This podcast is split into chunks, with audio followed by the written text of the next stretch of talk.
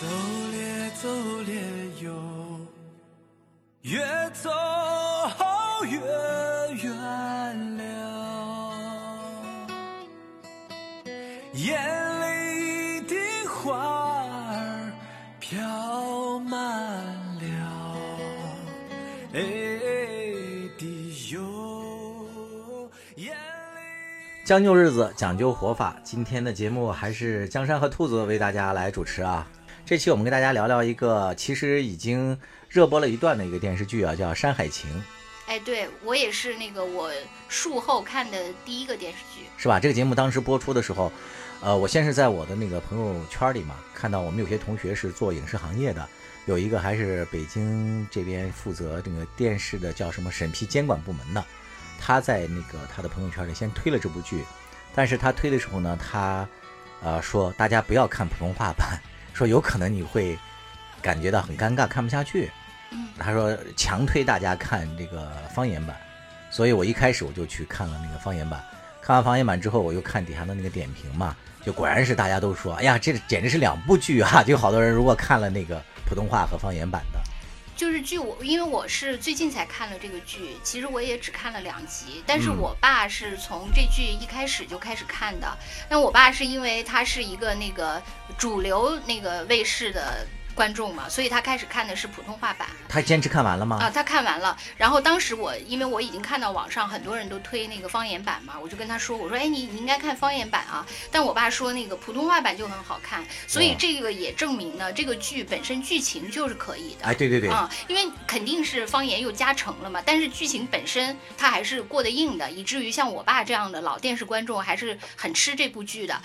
而且在我就是录这期来江山这录节目之前，我爸已经开始重看方言版了。哎，你问他没有哪一版更好看？他当然觉得方言版，要不他就不会再去看了。哎，真的是，简直是我那个在他们那个说完之后嘛，我中间穿插了之后也去看了一下那个就是普通话版，啊，确实差距太大了。因为你已经高开了，就没法低走了嘛。对对对对，是的，由奢入俭。就比较难了，所以这剧真可以。你像我爸这样的观众二刷，我爸其实没有二刷剧的，哦，他这个剧还居然二刷了。你看他当时播出的时候是好像同时在5家电视台上新的，同步播出的，其中有2家是方言版，地方的哦，就是宁夏台和福建台。宁夏，对对对，它叫东南电视台嘛。哦，对，这2家是方言版，然后在浙江、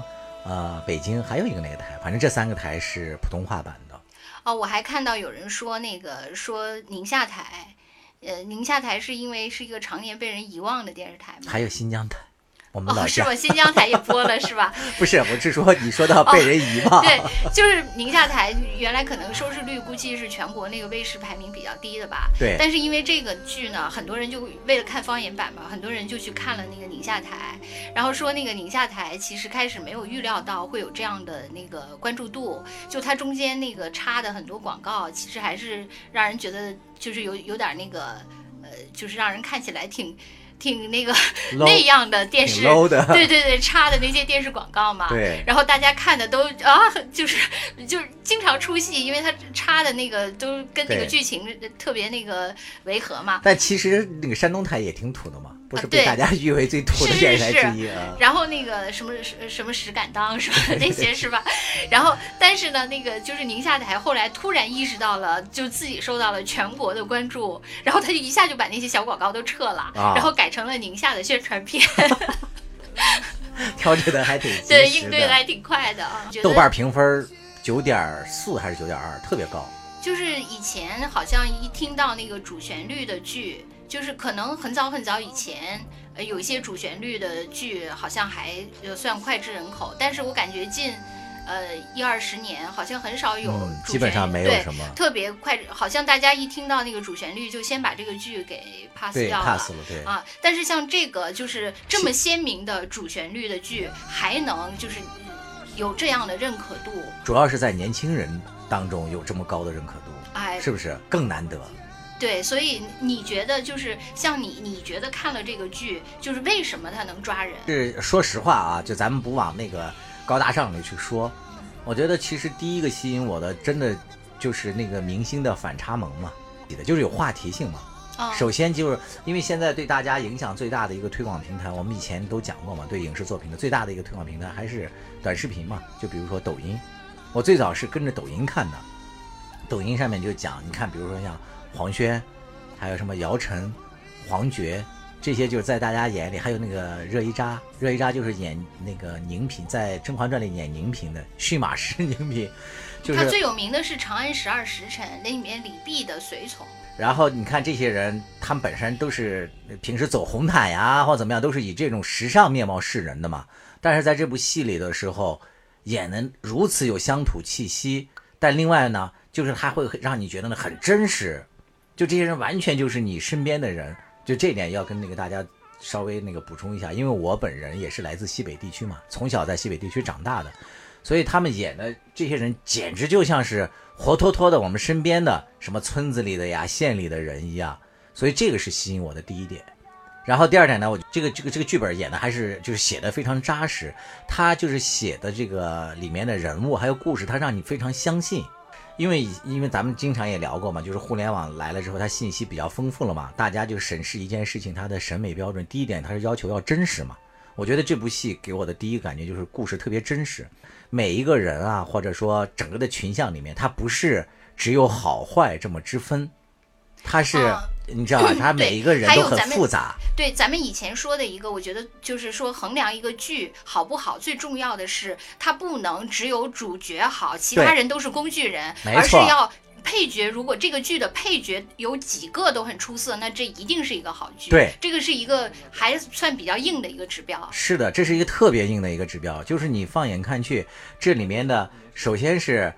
在事情上面，它虽然是反映的是我党我们政府啊在扶贫这么一个就说起来很高大上的一个事儿，但是这些事儿呢落到现实的这个老百姓的生活当中，它交织了种种的那个利益冲突，就是它不是说只演好的不演不好的。你看那些不好的里面，它也敢于曝光嘛，就是我党在这个扶贫事业当中有一些形式主义能够到什么程度，就把人能够气死，在那个过程当中都想上去打人的那些，还有那些村民当中叫这个小农意识，就专门利己，就不太考虑别人的，就是方方面面啊，他都演得很真实。而且同样的，他每一个人的他的这个成长，他也演出了他的那个就是内心的这种挣扎。你比如说这个男一号，就是这个马德福，就黄轩演的这个人，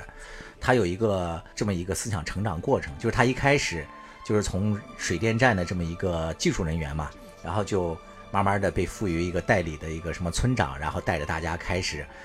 移民，开始扶贫，开始致富这么一个过程。但是呢，在这个过程当中呢，其中有一段就是他年轻人这样的一个一腔热血受到了这个社会上的一些不同思想的冲击的时候，他也有犹疑。其中有一段，他们村子里不是搞了那个叫什么种那个蘑菇，但后来那个蘑菇不是卖不掉了吗？他本人也很痛苦，这一方面就很焦虑，但另外一边呢，就他们的那个县长啊什么的就要来争功嘛，要到他们村子里说办一个现场办公会，非要把那个他们卖不出去菇的这个事业呢给压住，这个现象还要办成说你看我们现在风风火火生产多少，然后这时候他就很痛苦啊，然后他就产生了犹疑。这时候的那个县长秘书就在旁边敲打他说，年轻人，你要想那个升得快，你就得走上这个高速公路啊！你上了高速公路，你得干这个领导喜欢的事，这么去点他。他当时就真的犹疑了，他不是说像那个传统的电视剧里，那正派就永远都是正派，我就是生来就是那个根正苗红，没有为什么。你看他，比如说这样一个年轻的一个正面干部的他的成长历程也非常扎实，让你相信。我有几点想说，我觉得我第一点想说的就是。就是关于那个扶贫这件事情，就可能是因为我们自己，咱俩都是做媒体的嘛，其实我们也知道，就是这么多年就是在宣传上，尤其我们俩又是做以前是所谓做央媒的嘛，对，就是其实知道在宣传上就是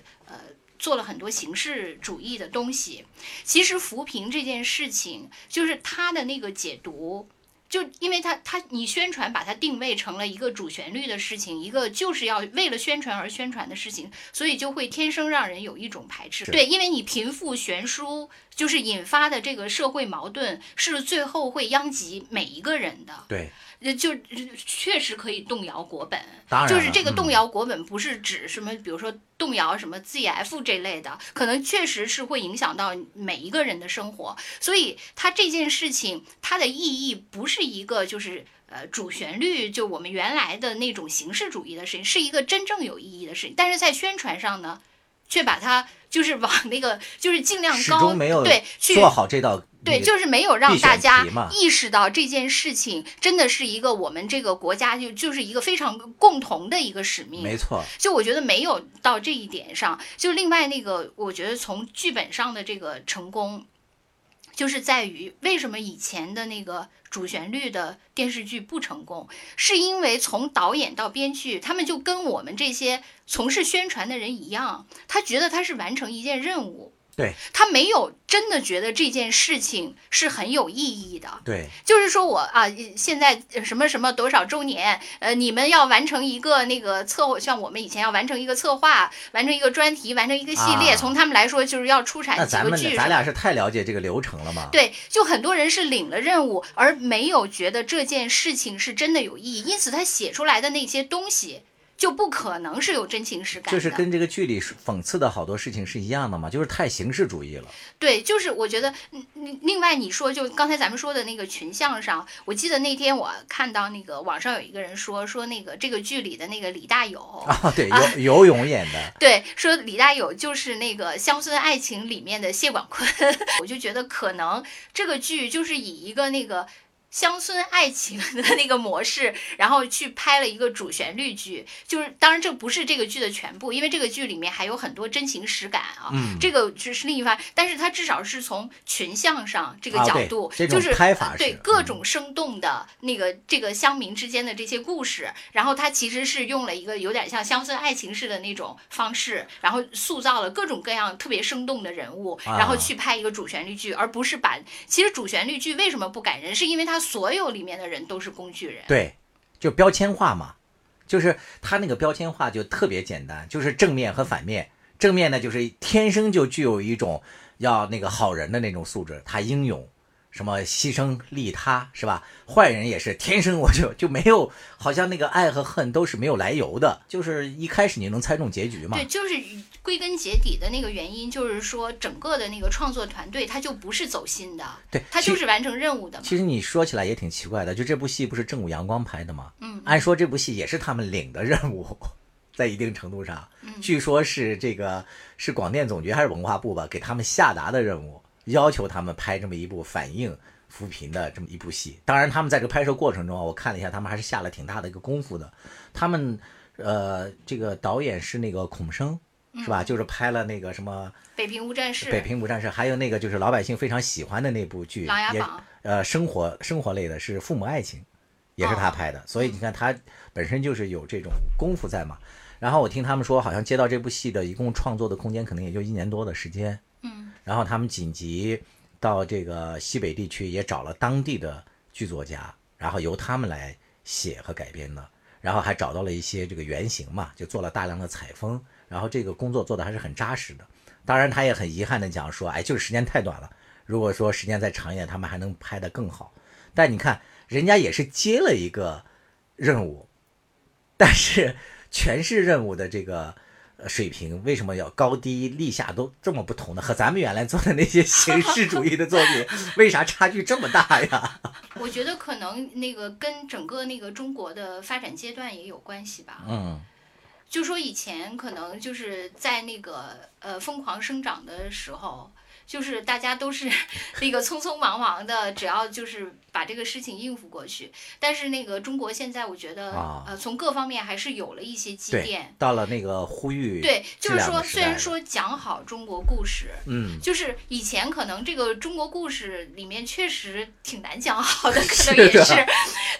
但是现在呢，可能。就是讲好的话，如果你就是所谓用现在什么撸起袖子、什么扑下身子、什么这类的，你可能还真的能把这个故事讲出个道道来。以前我觉得以前确实挺难讲，就是因为咱们自己原来也是干传媒的嘛，就是大量的也采访，也是非常了解中国的社会生存现状的啊，方方面面都知道。虽然说咱们骨子里也是很相信啊，就是这个国家再变好，但是可能当时我们在处的那个环境当中，尤其是舆论环境里，我们受到的一些方方面面的影响，还不同的声音，其实左右还是挺大的。但是我想说的是，这两年我听到的声音和我眼里的中国当下，尤其是和这部剧相关的所谓的贫困的农村现场，我感觉变化是非常大的。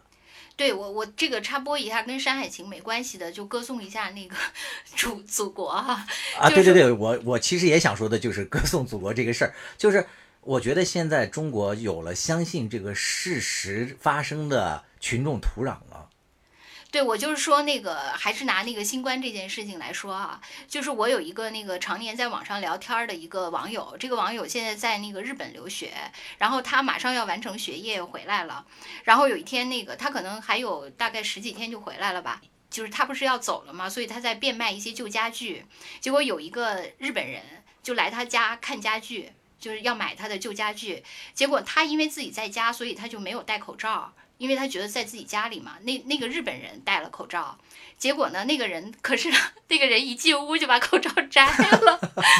然后那个人看完家具走了以后，他马上觉得各种不适，然后他就跟我说，他说我是不是中了？他就跟我说，我说那个不会吧，我说你这连潜伏期都没有就中了，他说我去网上查了，有的人就是没有潜伏期。然后我说那个你要不你去做个那个核酸，你要这样放心一点。他说那个不行，太贵了。他说在日本那个几万块钱，几万日元做一次。然后那我说那个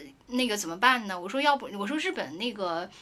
是不是也没疫苗啊？他说没有，完全没有疫苗。我说我这儿正组织打疫苗呢，还大家好多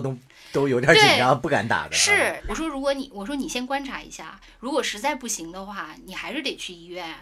然后那个他说不行，我不能去。我说那个没事儿啊，我说你要是真的是那个新冠，你就收治呗。你虽然说你就晚回国一点。他说不行，他说那个日本都让你那个回家自主隔离，他说不收治，除非你要死了。哎呀，他说我这房子都退了，我都没有地方自主。你插播的这个就是说新冠嘛，也反映了我们国家在防治这个新冠这方面的体现的制度的优越性。老百姓切实是能感受到的嘛？对，包括因为我跟他说的时候，我不是正在那个就是我们社区组织这个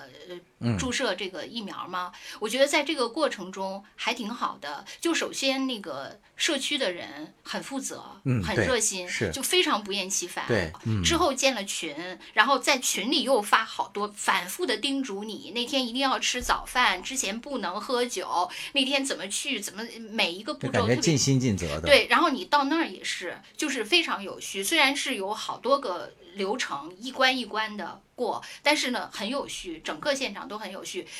在这个过程中，每个人好像都特别特别近。我觉得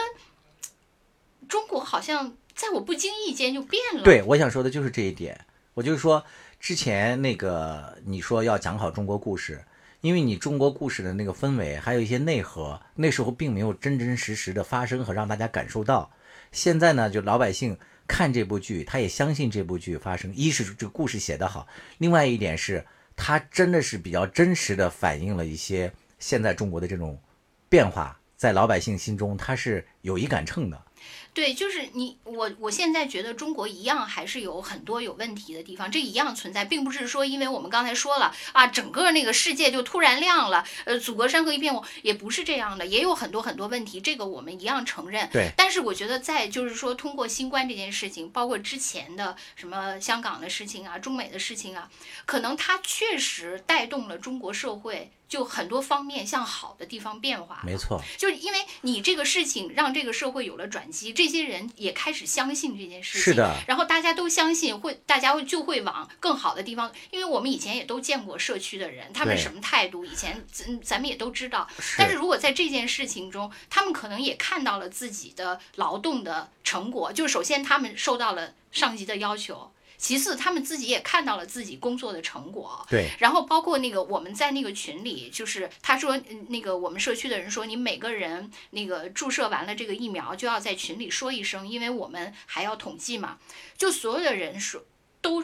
真的都是大家那个从第一个人开始都是我已经注射完毕。谢谢你的工作这么细心，每个人都会主动 的，大家其实是实实在在的就受到了感动嘛。对对，所以这个就形成了一个良性的互动嘛。对，就首先他自己有这个要求，他也觉得我这个工作是有成效的，然后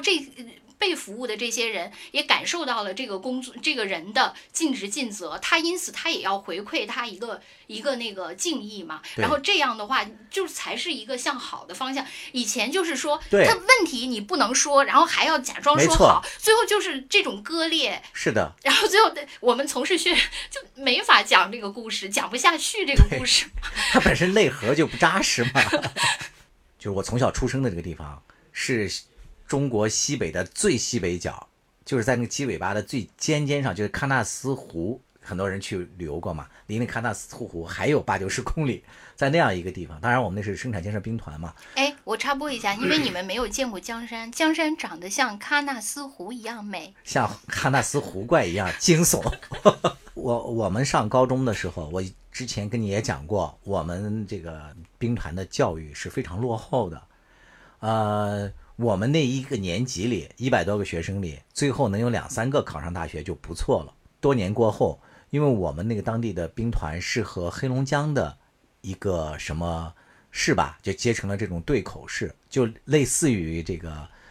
山海情里面的闽宁这种结合。去年吧回家的时候，我就听说我们当地的那个统考，就是学生从初中考上高中已经有连续3年了，就前10名，就整个地区的前10名有4-5个是我的母校的小师弟师妹们。就是这个是在我们当年是不可能发生的，全地区这么多人统考，我们能考进前100名那都是一个奇迹了。你看现在就是因为那个对口的帮扶他派了老师去，然后我那些学弟学妹们他们就能考到这么好的成绩，而且我听他们说好像还有考到清华还是北大的，就是后来嘛上到高中之后。你看这个就是扎扎实实的一种改变嘛。那你说这些被帮扶的孩子们，那你就是改变了他们的命运啊，所以他们肯定会为生在这个国度他会感到感恩的，他也相信这些故事嘛。对，就是其实还是有一个那个反差，就是说以前那个我们从事宣传报道，就是从事过很多什么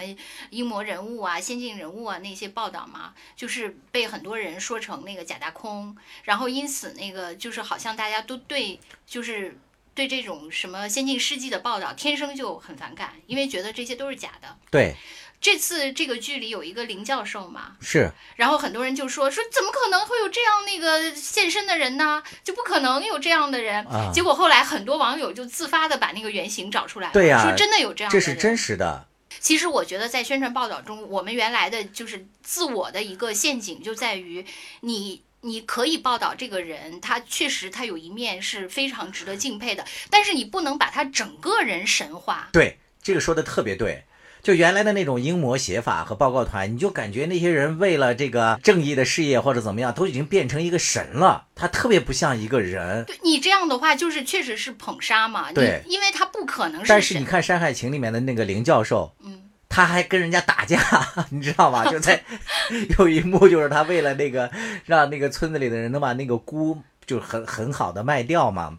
他就不是掏一些补贴，结果被人家那些收购菇的那个二道贩子给盯上了嘛，然后就在路上打了起来，然后那个黄觉演的也非常像，然后下一幕就是他那个鼻孔里塞着那些吃什么很狼狈的那些样子，就是他也要靠武力解决问题，就是显得很可爱嘛。对，因为你比如说就像这个人，他可能确实对他的事业特别投入，他为了就是把他的这个技术就是在当地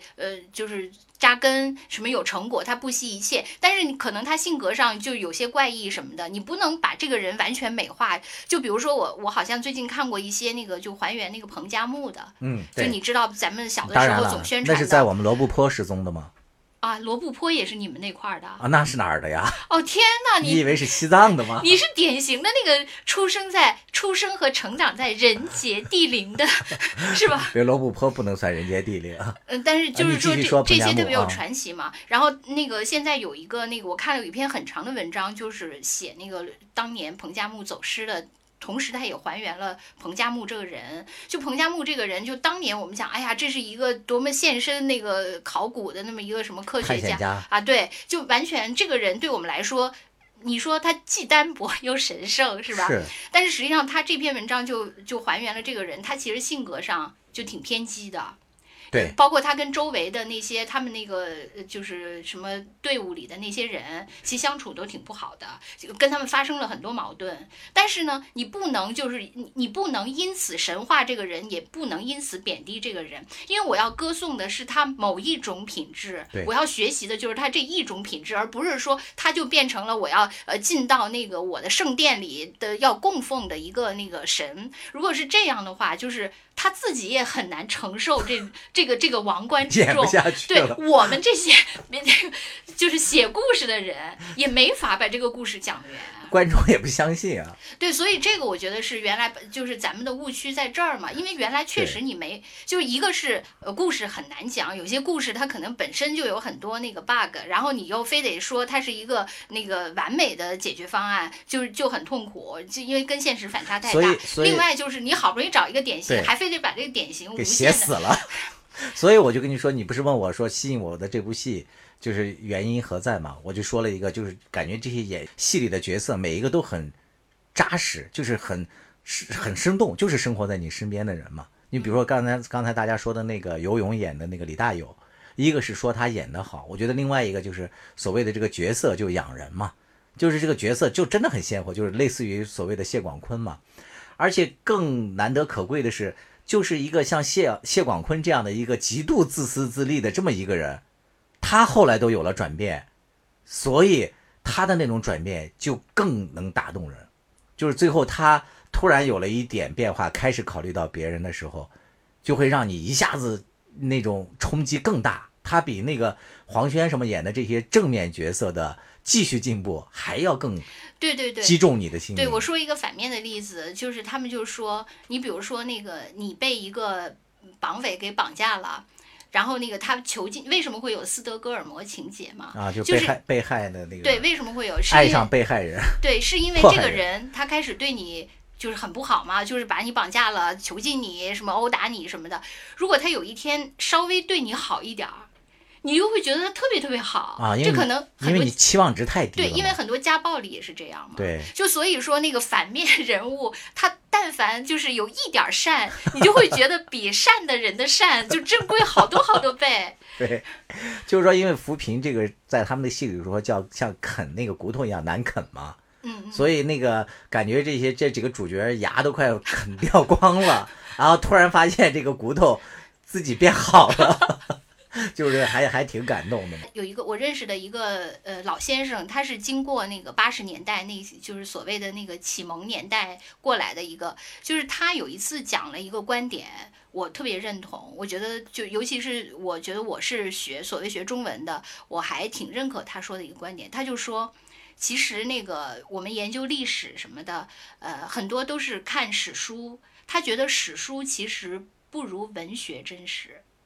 他会有这个看法，因为你写史书的时候，你可能有很多就是政治上的考虑啊，或者是为尊者讳啊，是由胜利者书写的嘛？对对，或者任何历史都是当代史等等等等，反正就是还有一个问题就是它很枯燥嘛，就是你可能就像我们看我们的那些宣传稿件一样。对啊，你哪怕是什么通讯呐、什么特写呀、看到的都是纸片人。对对，其实也是，就是这种。他认为反而文学是更真实的，虽然它是虚构的，就听起来好像就是很悖论，但实际上他还举了一个例子，他说，因为他们不是就是所谓的从文革过来的，然后刚刚经历改革开放，他就举那个伤痕文学的例子，他说整个那个伤痕文学的。几代的那个演化，实际上就是当时社会思潮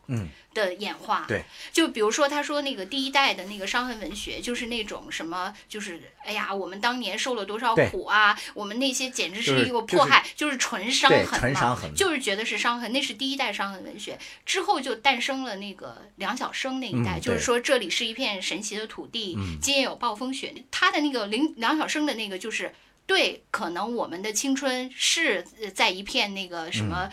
荒野上，什么的，他写的都是东北的那些嘛。但是我们青春也在那儿燃烧过，我们自己在那里面也有好多好多值得记录的故事。就后来就是再往上那个走，就又变成了那个阿城那些，就是他可能更放在一个更大的历史的视角上来审视这些，就是。他这三个的那个伤痕文学的演进，其实就是当时社会思潮的一个演进的记录，它确实真实的记录了。就包括那个，就是你还可以举例，就是说你比如说那个历史上的曹操啊是什么样的，历史上的刘邦是什么样的，可能都是各种记录，但是他的文学作品是真的，什么《大风歌》呀，什么那些什么对酒当歌人这几个。那个就首先，当然前提是那个文学作品是真实他写的，不是伪作哈。那你可以看到这个人他真实的视野，他的气魄，是吧？这个不是你一个普通的那个诗人呢。所以从这个角度上来说，就文学比历史真实。那其实你要现在套用现在的这个主流的，就是艺术作品来讲，其实影视化的东西可能也是这样这个道理嘛。他也是能够比较真实的反映当下现状。对，即使是那些那个非常空洞的主旋律，你也可以看到当时因为没法讲好故事，也被迫强讲的那种感觉吗？是我另外一个就是想讲的，就是说为什么这个现在大家更愿意相信啊，反腐这一块我觉得做的也是真的挺好的，也是在我们那个家乡里，就是之前的时候我们曾经大家经常诟病的，比如说一人那个得到先级集权。就假如说一个人在我们那能当上一个什么小团长啊，或者什么样，他确实是能够让身边的一大堆人给那个起来的。这个在这个《山海情》里面也，其实他当然是从反面角度去说的。你比如说，他就讲那个马德福这个当上了县长之后，当地不是要承包好多车队啊，还有什么的吗？后来就是他弟弟承包的，演的说他弟弟把那个工程干得很好，但是呢，他弟弟干好的这个动机，就是因为。所有人都认为他是钻了空子拿到了这个，所以他一定要干出来给别人看。他所以说从反面也演出了当时的社会现状，真的就是这种任人唯亲是存在这种现状的嘛。再回到我说的我们那边的那个问题，原来什么我们那边好多这些团长什么什么，在新的这些反腐的所谓的浪潮当中都纷纷落马了，老百姓还是一片叫好的，所以大家也相信就是这个故事发生的这个。所谓的这个土壤是真实的。对，我就是刚才我们尤其要那个强调，就是说我们说了现在那个中国社会有一些那个好的那个事情，但是实际上确实中国社会的问题更多。但是好就好在，我觉得就好像一个冻土，它现在终于松动了，它就是开始渐渐那个回春，就是这一点我觉得还真的还是挺好的。但是你一定要认识到，就是中国是多么大多么复杂。对，就这个过程中，我就看网上有一个，其实是那个是一个爆红的帖子，特别红那个帖子，就是跟《山海情》一块儿火的一个帖子。那个帖子是一个人，他以前曾经去支教，然后他就说他支教见识的那个贫困落后，就是如何颠覆他的三观。就是他就说那个他那个里面他主要写了有一个小女孩，这个小女孩呢，他就觉得这个小女孩特别可怜，就特别穷，但是呢那个他就是给那个，因为这小女孩啥都没有，他就给这个小女孩的课本，就给她送给她课本，然后这个小女孩的那个姥姥就第二天就来找她说，你看这就是她偷的那个课本。这个人说不是他偷的，是我给他的。然后那个他姥姥就说，你不要相信他，他特别坏，他是一个特别坏的小孩，他偷他弟弟的什么什么。然后后来那个这个人就去，这个作者就去跟这个小女孩说，那个说你为什么要偷？他说因为我什么都没有，我完全没有，我就是如果我不去偷，我就没法念书，没法活下去。对，所以就是说，对，你会发现那个就是穷困，他好像跟就是他有好像。就是负面的一面，又有特别善良的一面，就是原罪嘛。你说这个小女孩，就是好像可能每一个罪恶都是有原因的嘛。对，就是大家基于这个原罪，它所产生的好多行为，其实在一定程度上都是可以被原谅的。这并不是他自己自身就要怎么样怎么样的嘛。这个在这部戏里头也有反馈，就是比如说，就郭京飞啊，郭京飞演的那个人不是去的第一幕就是由于方言嘛，和他们那个沟通不了嘛，就是在路上火车上他要抓小偷，最后那个结果行李丢了，对，就自杀那一块。最后就是最让他那个惊诧的是，那个小偷就警察就教育了两句就放了。这个就是和你说的那个问题是一样的嘛，就是因为当地太穷了，他不偷的话他生存不下去，他活不下去。你看这个在那个戏里面能够演出来，我觉得也挺大胆也挺真实的，就敢于演出了当时的穷困的现状嘛。对，就是那个帖子里他写的这个就是让你就是怎么说，就是又哭又笑，就是又恨，然后又那个同情，就是各种复杂的感情。然后他就说，他说他也觉得这帮孩子就特别闹，什么上课简直就没法弄，就各种也非常痛苦让他们。然后他这个学校的几个那个校长其实也特别坏，就是比如说他们去那个支教送的东西，这个校长最后都撵到他们家里去了，有可能啊，就所以他那个校长就是平时都不露面，然后露面就跟他说你们上次说承诺的要送的那个电脑在哪儿呢？因为他们就听说这个所有的东西都被搬到那个校长家里去了，他们就说那我们就不送了这个电脑。可是也有另外的那个一个老师就穷的。就是什么都没有，他们也弄了好多旧衣服过来嘛。然后那个老师就说因为那个老师当时穿的就特别破，后来那个老师说我能从这个旧衣服里挑几件我穿吗？后来那个他们就说你挑吧赶紧挑。然后那个结果那个老师就拿了几件，他说你多拿几件。那个老师就说我足够了这些。就他并不是说哎呀我趁机就，所以你说那个怎么样的人都有，就既有特别因为有权利特别贪婪，对，又有就是说我只要我能活下去我就可以。而且这个就拿了几件衣服的这个老师过了几天还专门请他们到家里去吃了一顿饭，就表示感谢。你说的这个贫困的中国和我们看到电视剧里演的中国可能都是真实的中国，对对对，它只是不同的侧面以及你从什么角度去看他而已。对，他就说他们在那儿待了几个月嘛，就是那个帖子其实写的很好，很长，大家可以去看一下。然后他就说他待了几个月以后，就是他们这些人走了嘛，走了以后，其实那些孩子就他们没有告诉那些孩子，后来那些孩子就知道了嘛。他们那些地方真的就是上个学还要那个。游泳过河还要翻山坡那样的，很多地方对他们都是那样。那些孩子就知道的，因为他们在那个河对岸，他们学校大概在这边，然后那些孩子就知道他们要走了，就扑通扑通都那个游，就是从那个河对岸游过来送他们。然后他们这些那个支教的人就赶紧也跳到河里去迎那些孩子，就大家就在那个河里就抱着就哭成一团嘛。说的我都要哭了啊！就他说他心最硬嘛啊！我特别相信这些事实肯定是真实的事实。然后最后他自己也不行了，就是他最后也被击溃了嘛。就是说，你说在这个过程中，他多次那篇文章写了很多，他说他三观就是被那个粉碎的稀烂，因为他见识了就刚才什么什么偷啊，什么贪呐，什么就各种什么，包括这些孩子很难管。什么乱七八糟的这些事情，但是他也见识了好多，就是这些淳朴、善良、邪恶，什么完全愚昧，都是混杂在一起的。就是像我是属于一个那个城市长大的那个孩子，现在是城市长大的老人，我是没有勇气支教的，因为大家那个知道我以前那个讲过，我连住院都要把那个什么。但是是这样嘛，你有不同的形式支教嘛？是，对吧？选择最适合的方式。我觉得那个可能有的人就不会像我这样龟毛，就是因为我认识的同事他们也有就去支教，我觉得他们可能身体力行的去，对，因为他们比我可能就是更有同情心，有的人确实就同情。真的就同类人里，有的人就是特别强烈，对对对，他就是受不了，就是像你也有，我觉得你也有这点特质，可能相对比我来说，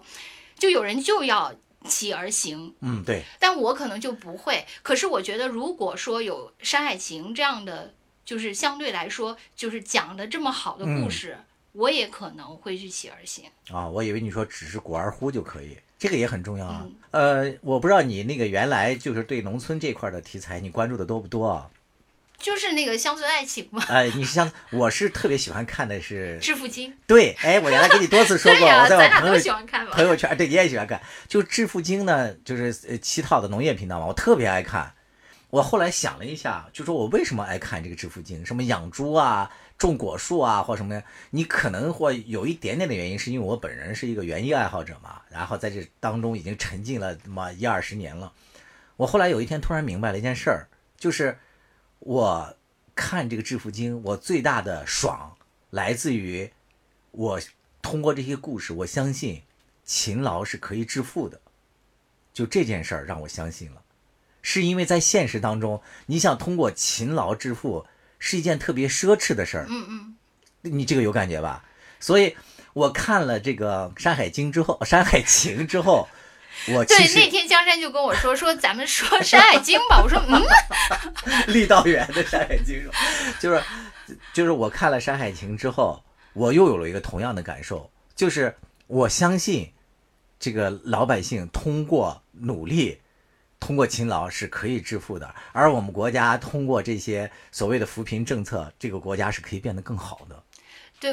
我喜欢看那个致富经，没有你这么深刻。我觉得我就是属于那个喜欢看他的那些日常和变化。你知道那个网络文学里，我一开始也是喜欢这个，你不要把我推到对立面好吗？就是网络文学里有一种叫那个种田文嘛。啊，对，是啊，就是你看看他一点点经营变化这种感觉嘛，你就觉得那个挺好的，跟养成类游戏一样。对，还有就是说，就好像，而且呢，他这个感觉还有点像那个有人专门喜欢看别人打游戏。你知道吧？啊，是，就有人不打，但是别人打游戏，他就站在旁边看着，你知道？我知道，对，很多那个还有看下棋嘛，让他下，哎，不下棋，下，然后你一出，他说，哎，将军。对，但他也可能不支招，他就看着，他就会获得一种满足嘛。就我就是那种最淳朴、最朴实的喜欢看。我给你讲一个八卦，你知道吗？我听他们说，真的有那个国外的间谍在中国，由于收看《致富经》节目，然后就爱上了这个生活方式。然后就辞去了间谍身份，开始专心养猪了。那李子柒肯定那个策反了一大堆啊。有可能，所以李子柒不但那个是讲好了中国故事，而且还那个维护了国家稳定安全。因为李子柒绝对是一个最成功的致富家。虽然我不太喜欢他的那个就过于美化的那种，我不太喜欢。我觉得还是致富经来的更真实立体一些。还有一点我特别喜欢的就是他的方言。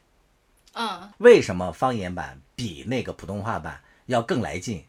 因为它更还原了。哎，你不是也给我讲说你家先生看完一集之后就开始用西北话开始跟你对话了吗？对，他就是那种，他是属于就是也是跟你一样嘛，是属于听觉特别敏感性。就比如说那个我是天津人，我作为一个天津人，我不会说天津话啊，是吗？对，但是呢，他那个就跟我回家一趟，他就开始各种学然后偶尔比如说我让他学一句什么那个韩语，他也能学，虽然他不会。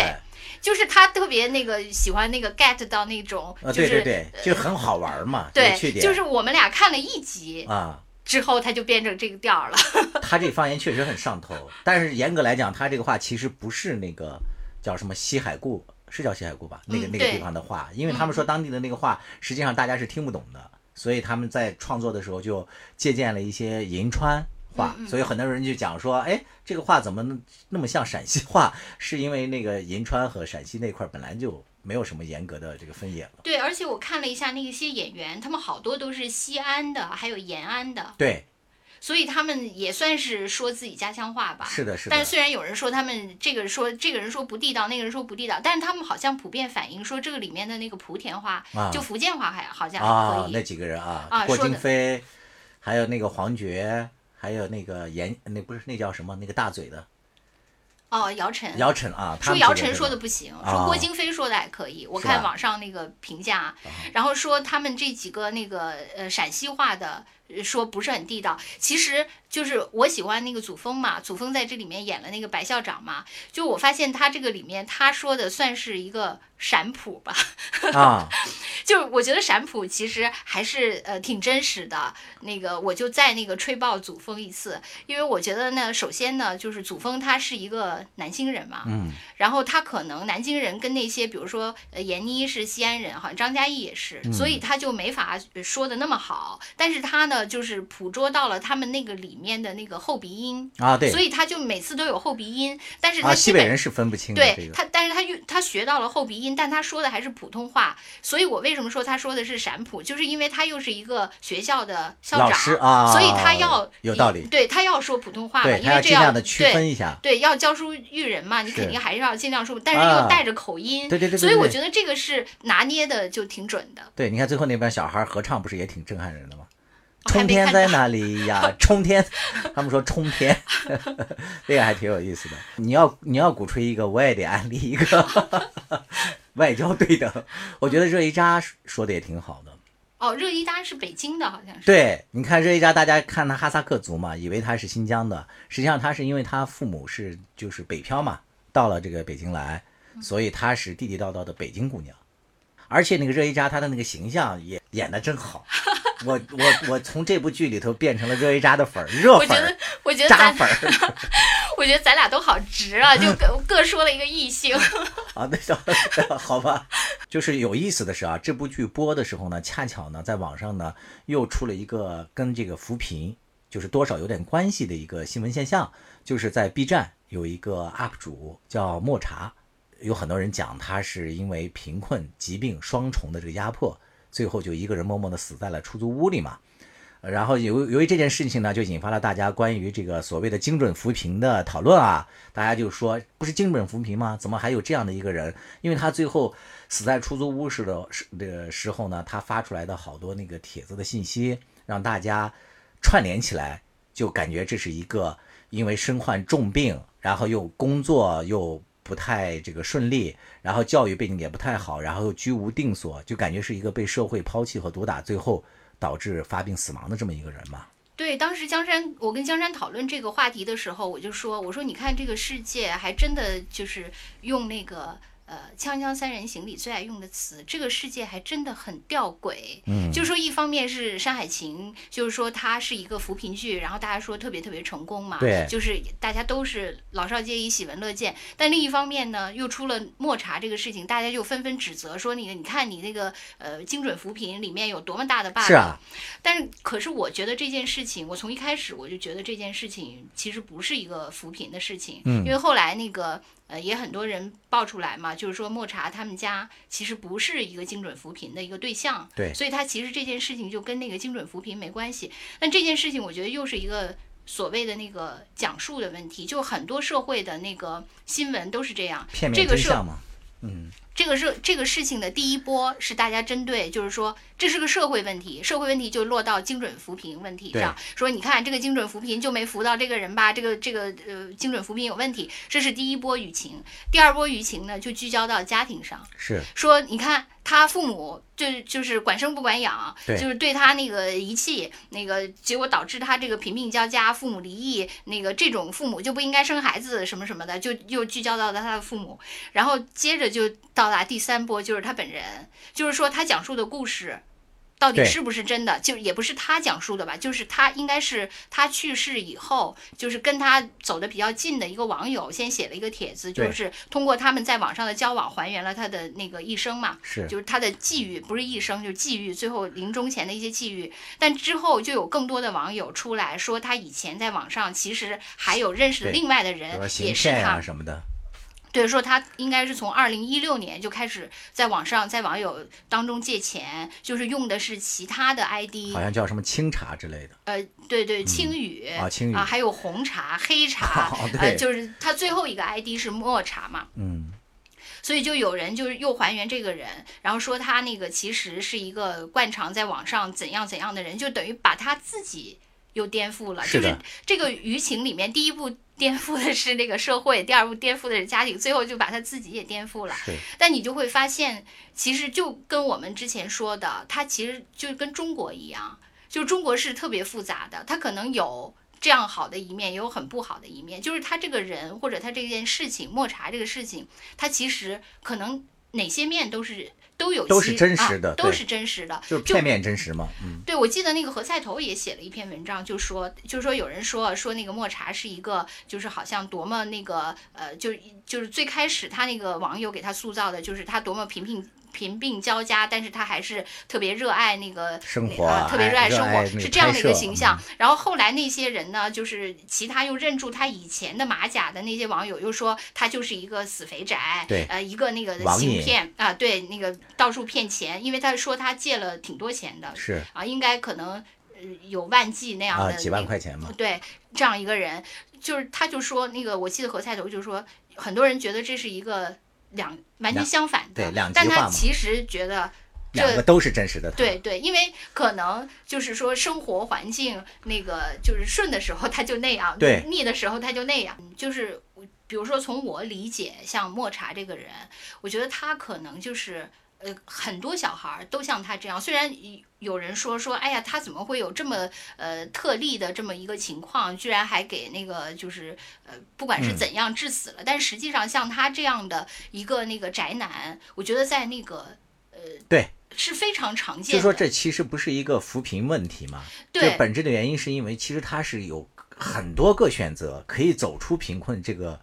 路径的。就不用在这个困境当中继续生活下去的。我所谓的贫困是指他走投无路啊，这是贫困的最大的一个值得同情的一个原因。就像那个山海情令的那些，他生活在茫茫的黄沙之中，他都不知道外界是什么，是吧？这种人我们需要去帮扶他。但是像这个莫茶这种情况，他是一个上网的一个高手啊，他远知道外面的世界是什么样的，他也有能力走出，他也可以，他唯一做不到的是他改变自己的一些行为。对，其实我觉得他可能也有对他所谓的那个，就网上特别流行说原生家庭嘛。啊，其实我也就是我自己也常常，就我们俩也经常讨论所谓的原生家庭对我们的影响。其实我自己后来又想，我觉得就是这个原生家庭，你的原生家庭就像一个包办婚姻，就是说你把你自己，因为是那个就是生物的选择，最后把你投身到这个家庭，你的父母你是不能选择的，就好像说上帝安排了一个你跟这个家庭的包办婚姻一样。但有的包办婚姻就还挺成功的，但是大多数的包办婚姻可能都有这样那样的问题，就他肯定跟他们家的这个包办婚姻就很不和谐。然后可是互联网上对他来说，他既可以逃避他的这个家庭，他又可以有各种各样的选择，他是有选择的，而且这个选择会非常丰富，而就是那个就像一场自由恋爱，而且那个选择非常多的一个自由恋爱，而且隔着那个就是这个屏幕，其实大家他可以把自己塑造成任何他想塑造的这个形象嘛。就所谓他就是太耽于在就是现在最流行的一个词就是赛博空间，是吧？他就是特别耽于他自己在赛博空间的生活，就完全不愿意，就是他要沉浸在线上，就完全要抛却线下的生活，他不愿意在，因为一般人还是要在这个线上线下 O2O 的嘛。当然了，他拒绝 O2O。是，对，就是说回到那个山海情，是要把他们迁到那个戈壁滩上去嘛。然后很多人就不愿意去迁，就是以那个李大有那个为主的，他就不愿意迁到戈壁滩上，因为他觉得他在这儿，他可以吃那个政府的低保，是，反正他也。虽然活得不好，但他也能活下去，就挺好的。可是如果你要是那个迁走，你要从零开始重新创业，虽然那个可能更好，但是就那个很苦嘛。就是我觉得可能贫困的问题，很多人都是这个，他不愿意打破，尽管现有的不好，但是他习惯了，他平衡了，对，他不愿意就是重新打破，因为这个需要很大的勇气，对。需要你自己真的去努力。我觉得这个其实也恰恰证明了我们这些扶贫工作的了不起和伟大之处，就是有些人他主观上可能也不求改变，然后我们的政府还有这些基层的工作人员就一步一步带着他，然后慢慢的去磨，去改变他。他可能也是有很多失败的经验，就像以前为什么扶贫要花很多钱，就是你比如说，就像那个我帮扶你嘛，我帮扶你，我可能就是最后就所谓的那个授人以鱼不如授人以渔嘛。对，就开始就是第一个授人以渔，我就给你嘛，就是让你的那个平均收入增高。但是实际上他还，那你既然给我，我可以平白得，我为什么还要去劳动？我为什么还要去白手起家？是。但是你慢慢的就越来越懒惰。我觉得他可能最后就是还是有这些方法上的，因为以前肯定是花了很多打水漂的钱啊。这个我也有经验，就我们在新疆的时候，就是大概十几年前，他们真有这种情况。比如说从哪儿引进的这个优质的育种羊，就是希望他们改变羊的品种嘛。你领回家之后，比如说这个羊它的肉很好啊，产毛率比较高啊，你养了这个之后可以脱贫嘛。但是很多这个当地的这个农民领回家之后直接就宰杀了。当然在《山海情》里也演了嘛，他们不是一开始就给了珍珠鸡最后那个《山海情》是不是去你们那儿那个体验的生活其实我觉得全国各地方可能也都差不多，嗯，就是有些人他可能确实地方的人他主观上也不想改变了有一些扶贫对象，但是我们这个政府还是主观上不想改，我最后也慢慢的帮你们致富了，这是更了不起的地方。对，就是我觉得就是政府肯定所谓的那个扶贫工程，就是里面他要是真的把他那个就是所有的失败的案例积攒的那个经验写出来，我觉得肯定是更好的一个剧。对，那个孔生他们不是也说了吗，就来不及，时间有一点啊，因为他的那个失败的经验肯定是要多于成功的经验的，没错。就是你就想，其实我为什么我也是一下被这个剧吸引了，就是因为我开始觉得就他怎么能说服这些人走，就好像说那个之前那个什么国企改革，我记得那个我小的时候，就我叔叔他们单位，也是那个国营单位要改革嘛，然后那个我叔叔就去找我爸商量，说他到底是就是继续在这个单位待着，还是自己出来创业。因为你自己出来创业就是零启动，对，你在这个单位可能就也反正虽然不好，但是也、那个、有一个保障嘛。对对对，那个后来那个他也是花了好大的勇气，最后自己出来了，然后之后就发生了那个国企大下岗嘛，幸亏他及早出来了嘛。对，是的。但是那个就是说，中国的这个扶贫没法是这样，因为你总得兜底，你不能说因为他那个最后他太懒惰，他什么也不干，最后我把他开除国籍解散了，这个不可能。所以就是还是得兜底嘛，你兜底的话你就是得想办法，你就是得调动他们的积极性，就是不能允许这我觉得这个就是这个经验，就是哪怕是讲一个各种失败的是但不管怎么说，我们从这部剧啊也看到了一些希望了，就是一种开始，是吧？我们开始演一些比较真实的这些扶贫啊或者这种主旋律的电影了。我觉得我们现在是时候要回去讲好中国故事了啊，而且是扎扎实实的讲好。我是说我们俩继续回到体制内。你说咱俩呀OK， 那我们这节目还做不做了我们这个先讲好播客故事，再讲好中国故事我们两个先把自己的扶贫计划落实了吧说的对，再不做下去我这个音波制品音波制品，对，为了吃点啥日子不够呛，你在将就的活着，总有讲究的念想。将进酒，不打烊。